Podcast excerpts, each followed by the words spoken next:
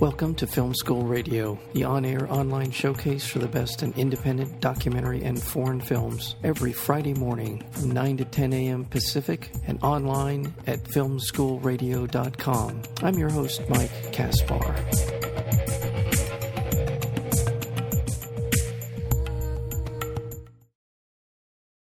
In the mid eighteen hundreds, after decades of the scientific and economic march of the Industrial Revolution that has created both new prosperity and new problems, a twenty-six-year-old writer, researcher, and radical by the name of Karl Marx embarks with his wife Jenny on the road to exile.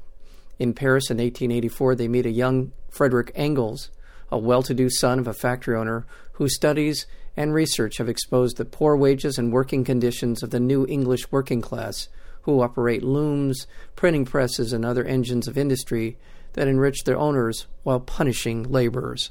And that is the story behind the film The Young Karl Marx, and we are honored to have with us today the uh, director and writer, Raul Peck. Raul, welcome to Film School. Well, thank you. My pleasure. Let's talk about the origins of the film, where it came from, what inspired you to uh, do the film on a young Karl Marx. Well, uh, you know, as uh, with my previous film, uh, I Am Not Your Negro, uh, Marx and, and Baldwin were somehow my, my mentor, I would say. Mm-hmm. Uh, through those those work, uh, I really learned to to uh, structure my mind, to analyze the world around me, to understand the world around me. And when I started both projects, in fact, um, a little bit more than ten years ago, it was a sort of finding a, a response, finding a way as a filmmaker to to to give a substance to what was going on around us and still going on uh, around us, what I call a sort of horizon of stupidity and ignorance. Mm-hmm. And, uh, you know, there is a, you know, when you see every day the, the amount of energy that we have to bring up, and, and you as journalists as well, in order to uh, explain what's going on, in order to, to find the right way uh, beside the, the disinformation, the lies, et cetera, um, the, the rejection of science, of history, of politics, uh, you know, you can't follow that, yeah. you know. And, and for me, I had to find a way to take some distance and to come back to the fundamentals. And for me, Baldwin is a fundamental, Marx was a fundamental. Mm-hmm. And, and and through those two projects, it was a way uh, almost to reset the clock, to see, you know, let's start anew and let's do it better this time. Yeah. And uh, and Marx does it uh, uh, in a way, you know, basically The Young Karl Marx is a story of three young people of the nineteenth century in Europe, who, uh, you know, decided to change the world they were in because they, it was a world of repression, of poverty, of deep inequality, while a lot of merchandise were being produced through the Industrial Revolution, where uh, in a city like Manchester, you had the, the biggest new machine, uh, textile factories, uh, lots of people making money, and at the same time, Uh, in certain neighborhoods in Manchester, it was the third world. Yeah. Uh, uh, women, men, children were uh, going uh, barefoot in winter. Yeah. You know, people were sleeping in the streets. Right. So the, the inequality was visually evident. So uh, when uh, uh, uh, Marx, Engels, and, and uh, uh, his other collaborators, they see that decided to, they decided to change that. You know, which was very ambitious at the time. Yes, it was. And one of the things that I appreciate about the film, one of the things that really struck me was we live in a time, as you alluded to, when we're told what things were or what, what the source material is. We don't have, uh, we don't generally have the the the knowledge base around what Karl Marx and Frederick Engels actually said. We're always being told what they said and, and interpreted through a number of different political agendas. So exactly. So and and so seeing it and hearing it and, and seeing it dramatized in the way that you did, it it is something that gives context to what you just described, and we just yeah. don't have that anymore. We're always being told what we're supposed to think or what we're supposed to think about. So this is yes. a, this is what go ahead. Yes, go ahead. No, th- so this no, is. I think that we, we became you know perfect consumers. You know, right? We we swallow. We we don't think anymore. Right. You know, that's why you know I, I say sometimes, well, capitalists are, are won. You know, uh, no later after the the, the, the the end of the Berlin Wall. You know the. The, the, the, the you know the, the sign, the cry out there was you know uh, they have won. You know there is no more enemies, and then everything is allowed, and and we just plunge to the toward the next crisis. Right. You know, and and yes, we, we lost a lot of uh, of um, uh, the field. You know, we lost. Uh, we are bombarded by you know the technology helps as well. You know, yeah. we are constantly uh, engaged in something, watching something, uh, listening to something, and but in order for it to work, it has to be shorter and quicker, and which means more superficial as well. Yeah. So sometimes now we think we know, and in fact we don't know at all. Right. You know. Right. And and that's one of the things that have happened the last thirty, thirty years, basically. Right. And and I'm sure that it will have consequences, you know. And and going back to Baldwin and going back to Marx for me was was a way also to going back to a time where he, we had time to read books. You know, I was privileged to have my elders to give me books. Yeah. I had people I could go to to have a discussion. You know, I didn't spend all my time on Twitter, on Facebook, or elsewhere. You know. Right. Uh, so your education, you, you could really, uh, uh, you had to work with for it, but you also had guidance, you know. Yeah. And even, you know, the politician today that everybody is criticizing uh, uh, most of the time we, uh, with right, um, you know, we lost uh, confidence in them because we feel that they don't really have uh, a, a position. Their position is, is determined by whoever gives them money, mm, you know. Mm. Even when it's not true, I, I, I believe there are a lot of sincere politicians, you know. But that's unfortunately what the, the audience, the public, think, mm. you know. Mm-hmm. And in the debate now with the anti-gun laws, you know, that's a, a, a really tragic example. You know, every common sense tells you that you cannot let arms circulate as it does. No other countries in the Western world does that. Yeah. You know, there is no other country where you have so many children dying in school, a place where they should be safe. And what do you hear? Despite dramas after dramas, you have people who dare tells you, looking at the camera, that no, the problem is not the guns, or not the guns, you know, but crazy people. So we should arm the teachers. Yeah. You know, by the way, another way to make even more money. Yeah. Because if you are now uh, giving uh, uh, arms to teachers, suddenly you have money for that, you know, mm-hmm. instead of investing the money in, in better schools. Yeah. Yeah. The, the... It, was, it, was very, it was great to hear teachers saying, well, you know, we, we need materials. We don't need guns. We need materials to be able to teach better. Yeah. And, so and, all this contradiction, you know, it's it's so uh, you know visible. Yeah, yeah. We're told we don't, we don't, we need more guns. That's what we're being told. We need more. we need no. We yes. we there's not enough guns. And you're absolutely yes. right. There's no money. There's no money for education. There's no money for materials. There's no education. I mean, money for you know to give these students better tools, better resources. No, we need more guns. This, yeah. I don't, and, and suddenly there is money for these guns. That's right. Well, and I want, I want, I want to get into the film, their film, and the acting, and the and the story, and all of it. But, yes. but, but you know, what has happened in the in the world is exactly what Karl Marx said would happen. Capitalism won. Capital has yes. been winning for the last thirty, forty years yeah. in a significant way, so much so that now there are eighty families that have more wealth than the rest of the world combined. How it's exactly yes. what he said would happen. And exactly. uh, and, yeah. and so so there but, uh, he said he said that that could happen. That's that's very well, important yeah, to yeah, understand. You're right, you're right. He said that capitalism had, has the faculty to renew itself again and again after each crisis. Yeah. And our job as a collectivity, as, as a citizen, is to organize in order to have a response to that and stop it. Right. But unfortunately, we didn't. We were not able to. And and capitalism is, you know, has no limit, you know.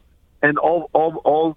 Although it's even totally contradictory, because now you say eighty-seven families, then you know the concentration is the concentration is going even higher.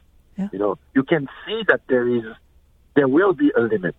Yeah. You know, yeah. there will be a, a limit. Yeah. Because what what is it? You're going to have what a hundred family who has ninety-nine percent of the world uh, wealth. Right. You know, it it it doesn't uh, already doesn't make sense. You know, can you tell me what somebody who owns two billion does every day? Yeah. What kind of work you do that right. allows you to, to, to, to have so much money in one day? Right. The money you can't even use for yourself or even your whole family, uh, uh, uh, uh, you know, and that you will die and leave behind, by the way. Huh. When, you know, so it's, it's uh, you know, what Marx called the, the fetishism of money. You know, yeah. money becomes a fetish, and you don't even know why you should have so much of it. Right. And why you should accumulate so much of it. And and uh, even to the point where you're making other people miserable. You're putting people in the streets. You know, you're laying off people. All the, you're already uh, making thirty percent uh, profit, but you don't, thirty percent is not enough.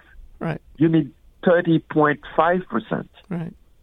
And to get thirty-five point five percent, well, you need to uh, uh, close down uh, some of your factories, right. you know, right. and go to Mexico or go elsewhere. elsewhere. Right. You know, that's had nothing to do with, you know, thinking, with living together, with a society. You know, we lost track of this. Yeah. You know, everything is speculation, everything is profit. Right. I, I call it the tyranny of expectations. Wall Street has, you can make a profit, but if it's not enough profit, your your your stock goes down. If you were expected yes, to make a fifty exactly. fifteen percent return and you make a thirteen percent return, you're penalized for that. Exactly. We, we, and when when our system is based on the engine of our of our economy is based on on these systems, these entities who, that have a fiduciary responsibility to make more money, to increase profit. Their board will be voted out if they don't maximize profit. You have a system exactly. that is designed to to essentially, there, you're right, there's no end to what yeah. there, what is the proper way to go about conducting business. And, and and the crazy thing is that people see it as normal. Right. That is also the strength of capitalism, because they, they teach us from, from, you know, very early on that, well, you know, that's how the world is, yeah. you know. And, and by the way, you can make it as well. If if you work hard enough, you will be among those billionaires. Right. But which is, of course, not true. You know, where are the data that say that? Yeah. You know, it's like the, the, the fetishism or the fable of the shoeshine boy who becomes a millionaire. Hmm. It never existed, hmm. you know. It's a fantasy. You know, and, and but the statistic tells you that if you're born in a poor neighborhood, you have ninety-nine percent chance of staying poor all your life. Yeah. That's the fact. That's the statistic. Yeah. And if you are born in a rich family, there are ninety-nine percent of chances that you will stay rich yeah. and you will stay, die rich. Mm. Those are facts, yeah. you know. And and when you hear, you know, Donald uh, Trump saying, oh, you know, I started with nothing. I, I had one million from my father. Yes, you had one million. And then you had further ten million, twenty million to continue your, your when you were bankrupt. Yeah. no, it's... I want to talk about your film. By the way, we're speaking with Raul Peck. The f- film is The Young Karl Marx. In your film, you pull off something that's very difficult to do because in, in that you you personify these these historic figures, these people who are sort of, you know, beyond the pale of our understanding of quote unquote for a lot of people, because they're just uh, they're just statues. They're they're pictures on a wall, and to be able to personify them in this way, I thought you did a wonderful job of humanizing them and giving their life some context. Tell me a little about about in the writing and, and in the way you went about personifying these historic figures and what you were trying to accomplish with that. Yes, there were many different things we had to, uh, you know, make sure we got right from the beginning. Uh, first of all, we wanted to tell a real story. So we could have a credit at the beginning of the film, say, this is a true story. And we, we knew that we had to stick to that because the story was complicated enough, and I didn't want people to start thinking, you know, what is true, what is not true, what are you inventing, what is fiction, et cetera. So that was the first decision. Stick to what is true. Mm. Second, I didn't want to go through any interpreter, biographer, uh, and not to go into any dispute of who is the better Marxist, uh, what, uh, you know, uh, is it Trotskyist, is it Marxist, is it Leninist? That part of the story did not interest me. It's com- it, it's confusing enough. Mm-hmm. So we decided at some point to go and to use only their private correspondence, mm. meaning to eighty percent of the story came from those letters. And when you read those letters, they are incredible. They are funny. They are, you have their anger. You have their youth. You have their irony. Uh, you understand who they were, really, you know? Yes. It's like uh, me having access to your private letters. Yes. There is no better instrument to, to understand, you know, uh, and not through theoretical books. Of course, they talk about their works. Of course, they talk about theoretical discussion and political discussion.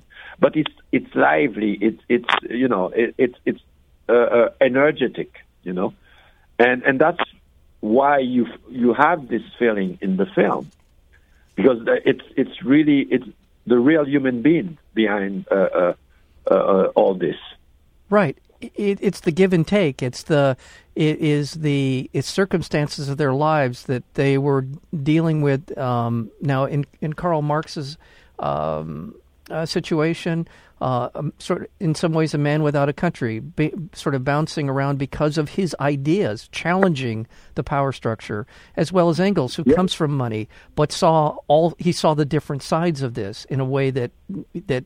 You wouldn't you wouldn't normally see someone speak out, so you see yes, this this blend. Yes, yeah, so that that was the challenge, and and uh, how to make those lives uh, real, and, and how to learn from their you know the story of these three young people who have this incredible ambition uh, to change the world. Well, it, it, I thought you did it beautifully. I thought the acting was t- superb, and I, you've got a great cast uh, with with the people playing August Diel uh, and Stefan uh, Konarski, Konarski, who plays uh, Frederick Konarski, yeah. and Vicky, Vicky Kripps. Kripps is terrific. There's a lot of very good acting in the in the film, and um, it is it is a. I'm so glad that so, that you. You've made this film, especially with your filmography. I think it, it really resonates in ways um, that I don't think other filmmakers could have pulled this off. And um, um, congratulations on the work. Uh, well, thank you. And and I sometimes laugh that uh, it it needed a, a Haitian to do a first uh, Karl Marx film ever in the Western world. Yeah, yeah. Before I let you go, I know uh, you've been kind for your time here, but. Um, The pushback. I, I, are you reading reviews that you feel like you, that the reviewers came into it with a certain sort of agenda? How are you sort of interpreting the reaction well, to the well, film? You know, I, I am too old now for this, so I, I tend not to read certain review. I, I'm just sometimes sad that some reviewer or doesn't accept that they may be less intelligent than the film. Mm. And and and it's a pity because uh, when a film, whether you like it or not, but do your job first. Yeah. You know, go read some books if it's necessary, but don't think that you know everything. You know, myself, I had to educate myself to be able to make that film. Yeah. You know, so I I I expect that you do the same, and all just say I didn't understand that part, mm-hmm. but don't just uh, say, "Well, he messed this or he didn't do this," as if you are the the Pope uh, giving point uh, mm-hmm. as a referee. You know, it. You know, that's the sad part. And but I'm very glad that uh, there are a lot of film critics, uh, people that I've known for twenty, twenty-five years. People that I, I recognize as real film critics, that they understood where the film came from and what the, the subject was and uh, what the difficulty was to make it and and and uh, um, up to, you know, hmm. to what it became. Well, I am really, truly honored to have you on the show today. Again, we're speaking with Raoul Peck. The film is The Young Karl Marx, and I look forward to... Everything you've done so far has been wonderful, and I look forward to your future work, and I really appreciate your time today.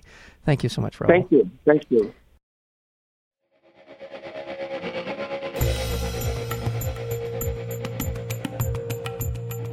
You've been listening to Film School Radio, the on-air online showcase for the best in independent documentary and foreign films. You can find out more about the program at film school radio dot com. I'm your host, Mike Kaspar. Thank you for tuning in, and we'll see you next week with another edition of Film School Radio.